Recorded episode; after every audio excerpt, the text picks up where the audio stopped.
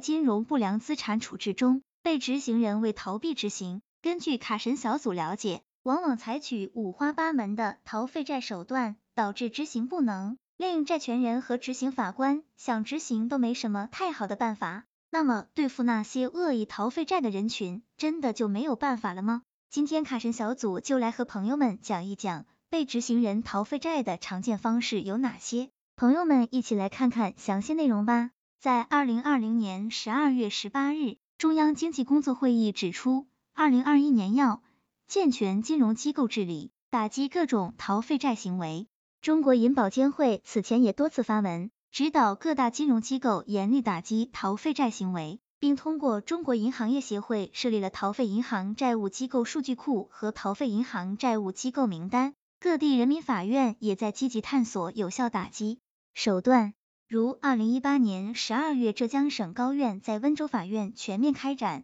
执行审计综合配套改革试点工作，通过查询被执行人财务凭证账簿，发现被执行人隐蔽财产，弥补信息不对称鸿沟。可谓人民法院打击逃废债执行的一大亮点。虽然有关部门已做出努力，但不可否认的是，逃废债仍是当前执行工作的最大难点。逃废债形势之严峻已不容回避，打击逃废债已成当前银行业的重要任务，更是金融机构维权工作的重中之重。本文将对逃废债常见手段及应对进行解读，以供读者参考。那么，逃废债行为的定义是什么呢？逃废债是一种民事违约行为，不是所有的欠债不还都是逃废债。他强调债务人的主观故意，确切的说，有履行能力而不尽力履行债务的行为就是逃废债。所谓有履行能力，是指有收入来源，或者虽无收入来源，但有可供履行债务的资产，能够部分或全部履行债务。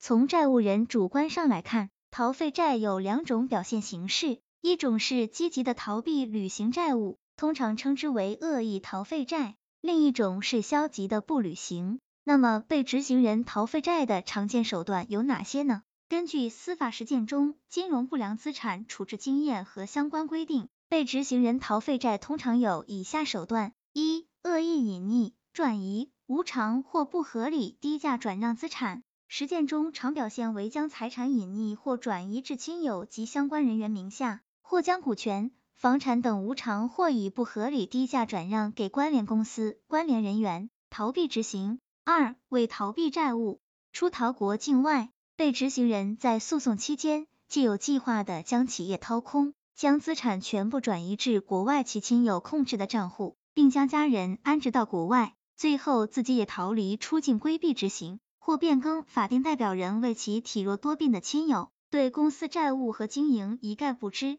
又因疾病无法执行拘留措施。三、以虚假破产方式金蝉脱壳，被执行人搞假破产、真逃债，将企业的有效资产转移。在企业进入破产程序后，资产的变现和评估采取内部操作的形式，扣除破产费用和职工安置费，则债权人银行无法受偿。四、以改制、重组、分立、解散等方式剥离有价值资产。被执行人在改制、重组、分立、解散的过程中，将有效资产抽逃出去，组建新公司。新公司有资无债，原企业有债无资，只剩一块牌子承担债务，银行所债无望。五、通过关联交易抽逃注资，转移利润，转移资产。被执行人在与关联企业发生交易时，以低价向关联企业转让资产，或者以高价向关联企业购买无效资产。借此掏空企业资产，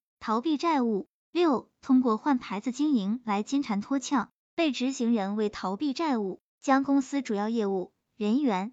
资产等全部平移到新的公司，换开牌子继续营业。新公司的管理人员往往是原公司人员，但工商登记的股东和高管可能与原公司不一致，具有迷惑性，很难追责。七、以虚假租赁阻碍执行。被执行人将全部资产租赁给关系人，租赁合同一签就是十几年，低廉的租赁费却一次性全部交清并已使用。八、以虚假诉讼阻碍拍卖或参与分配。被执行人在经营困难或者了解到金融机构要对其采取法律手段时，就策划由其能控制的关联企业或其他关系较好的债权人对其起诉，原被告双方与法院协调配合，将企业的全部资产查封，致使其他法院无法重复查封，而企业仍使用该资产正常经营。九、未经债权人同意擅自处置、毁损抵押资产。通常而言，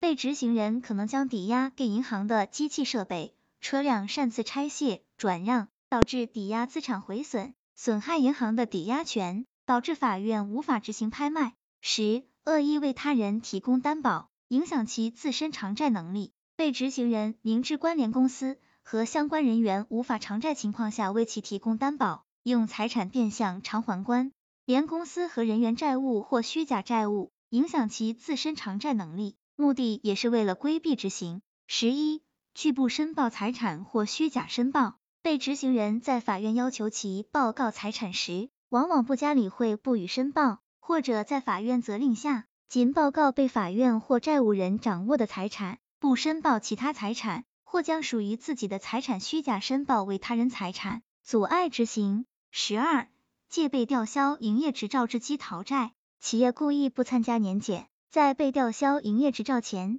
将有效资产处置一空，形成四无，即无资产、无人员、无场所、无执照。银行在对其诉讼时无法立案，更不用谈追索债权。